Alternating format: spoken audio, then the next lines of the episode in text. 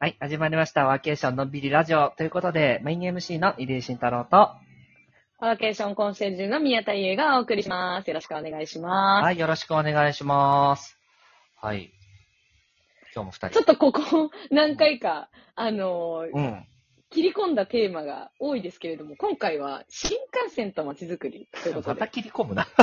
うわー、切り込んでまいりましょう。はい。あのー、新幹線の街づくり。まあ、ここ最近なんですけど、新幹線の開通ってね、ここ増えたりとか、まあ、あのー、増え、増えている。で、北海道には札幌伸ばそうとしてたりとか、北陸に関しては敦賀までこう伸びて、今度は大阪まで伸ばそうってなったりとか、まあ、長崎では中途半端なのができて、今、ああだこうだ言われてるみたいなのもあったりとかして、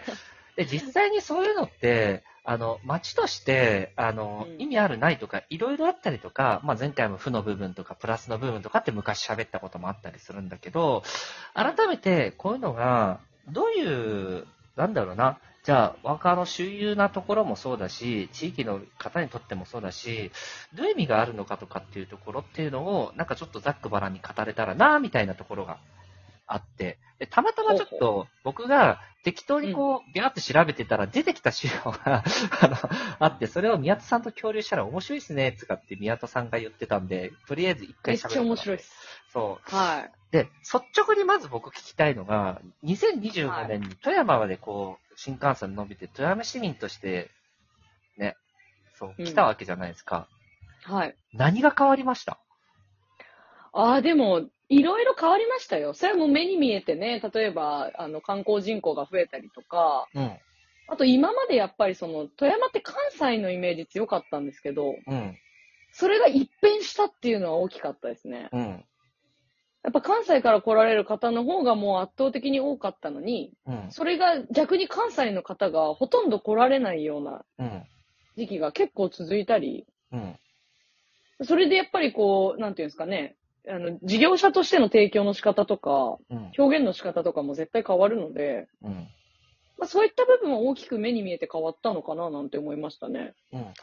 確かに富山駅ら辺は結構ね、綺麗になったし、ね、うん、最後までずっと続いてね、綺麗にもなってきたし、まあ、これって金沢もそうですよね。うん、いろいろと。そうですね。うん、こうできてきて、すごい綺麗になってきたというところもあると。いうところがやっぱり大きな変化、うん、まあ福井なんか今そうですよね、いろいろ変わってきてるし、うんうん、じゃあそれを他でやってきたってなったら、やっぱ熊本とか鹿児島とかもやっぱり新幹線通して街が綺麗になったっていうのは間違いないかなと、ダジャレじゃないですね。なんですけど、じゃああのさっき言ったみたいに、じゃあ全部が全部プラスなのかって言われると、やっぱりそうじゃない部分も出てきてるのかなっていう気は。していて、まあ、今なんか富山の部分でいくとね、あのまさにそうだと思っていて、まあ、実際ちょっとこれも資料難しい資料ですけど、添付しとくんでまたあれしてもらったらいいかなと思うんですけど、富山県の場合ってよねん経って、ね、あの関東圏の関わりと石川県の関わりだけが増えて、その他の関わりは全て右肩下がりっていうことで減ってきている。そうなんですよ。しかも減り方が結構異常っていうのは、あのちょっとこれからどうなるのかな。特に長野って関わりが増えたと思い込んでたっていうのがありますよね、これ。そうなんですよ。うん、結構これ問題だなと思って見てましたよ、この資料見たとき、うん。やっぱりそうかと思いましたけど。そう。だから広域連携ができてるようで、実はその地域のつながりっていうのがあまりできてないというのが。うん、急須になったんじゃない逆にみたいな。そう。急須、じゃあ長野飛ばしてるってことですよね。そう、うん、で長野の人たちもあの要は東しか向いてないっていうことでいうと、これ東京一極集中加速させたんじゃないかなって僕結構思ってるんですよね。いや本当にそうと思います。うん、で、あのー、それはなんかすごい感じてるところはある。まあ石川に関してはそうでもないんかなって気はしていて、まあ関東の方が、うん、純粋に関東の方が行きやすくなってそこだけ増えたみたいな感じなんで、まあ、石川はあんまり、うん、そうでもないんかなっていう気は。まあ逆に富山の交流増えたりとかしてるし、関西がそんな縮んでるわけじゃないので、うん、あれかなって気はするんですけど、うん、じゃあ福井がどうなるかってなるとね、ちょっと怖いなと思うんですよね、これ。そうですよね。あの、福井県の人たちはね、関東、東京とつながれるでめっちゃ喜んでるんですけど、実は時短にじゅっぷんしかしない。うん、それで、一番大きなデメリットとして、関西と名古屋の関係を敦賀でぶった切ることになるっていうやばいデメリットを持ってるっていうので、これ福井がねちょっとね僕結構心配なんですよね、思い、思いのほか。うーん、うん、まあ、下手したら首都圏の角度がちょっと上がるけど、それ以上に名古屋関西がガーンって落ちる可能性も秘めてるし、なんなら、うん、こっちの人から見た時のメリットって福井じゃなくて富山と長野なんで確かにそうなんですよね。で、長野県はこの間行った時もやっぱり関西見てました、うん、ちゃんと、うん、でもともと名古屋との交流はあるから、あの、うん、南信の飯田とかあっちの方はっていうところを考えた時に、うん、そこが新しく増える。だから福井とかあの京都、大阪っていうのは長野県の人たちも頭があるし、北陸さんけんとしては大阪駅に出そうとしたりっていうのもあるから、うん、さんけんってやろうとしてるけど、まあ、福井ってもともと、なんだろう、京都の人も福井行ったりとかってしてるから、うん、まあ、そうじゃないのかなって言いつつも、ちょっと怖いよねっていうのは、やっぱ福井県の皆さんもね、結構懸念はされてるところ。うんうん、でいうところもあったりするので、本当にいいことなんだろうかっていうのがねえ、難しいとこなんですよね。なんかこう、うん、新幹線の光と闇みたいなことってね、前から本当に入江さんおっしゃってるので、うん、うん、こここの区間ね、僕からしたらありがたいですよ。あのよく行く長野とか富山とか新潟に早く行けるようになるし、しかも長野に関しては正直こっちから見るとね、いちじかんはんぐらい早くなるんですよ。実は京都長野って。えー、あのルートが変わるんで、はいはい。で、にじかんはんぐらいになるので、今までよじかんかかってたのがにじかんはんに実はなるので、すごい嬉しいですよね。誰もき、誰も話してないけどね、これ。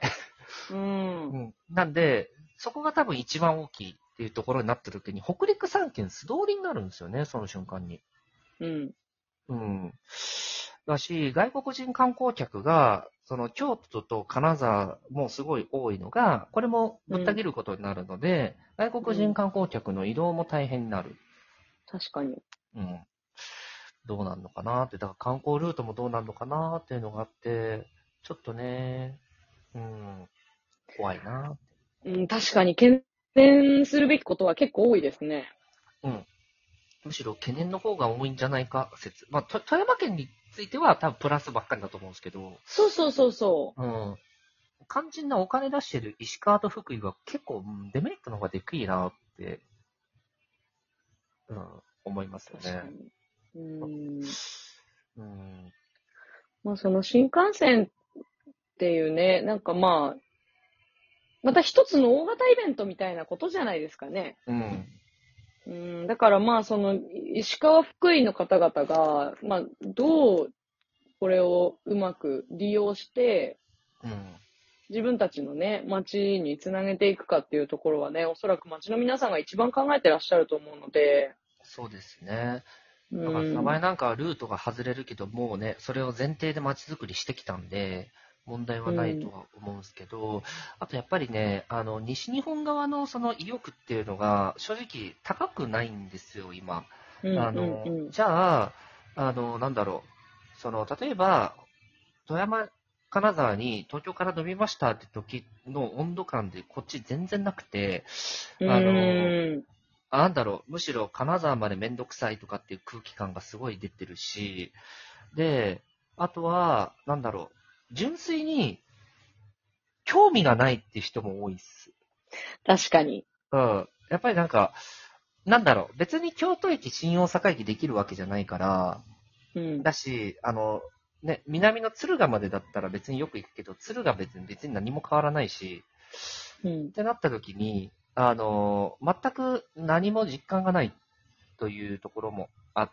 て、うん。なんか、その辺がね、なんか、いろいろ、じゃあ岡山とか広島とか福岡の人たちから見ても別に、ね、何も変わらないからうー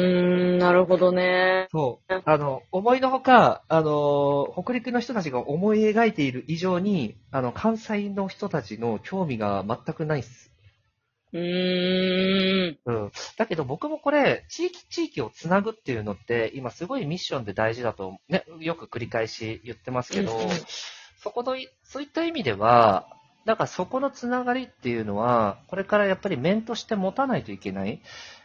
で、今って、そうですね。うん、そうそうそう。せっかく、あの、なんだろう、インバウンドは、あの、京都、大阪というところが潜在的にあるっていうのは、ここごねんで分かってきたことなんで、じゃあそういうところを世界に対して戦うってなってきたときには、やっぱりこれを、あの、地域の面でつながるっていうのは絶対外しちゃいけないなと思っていて、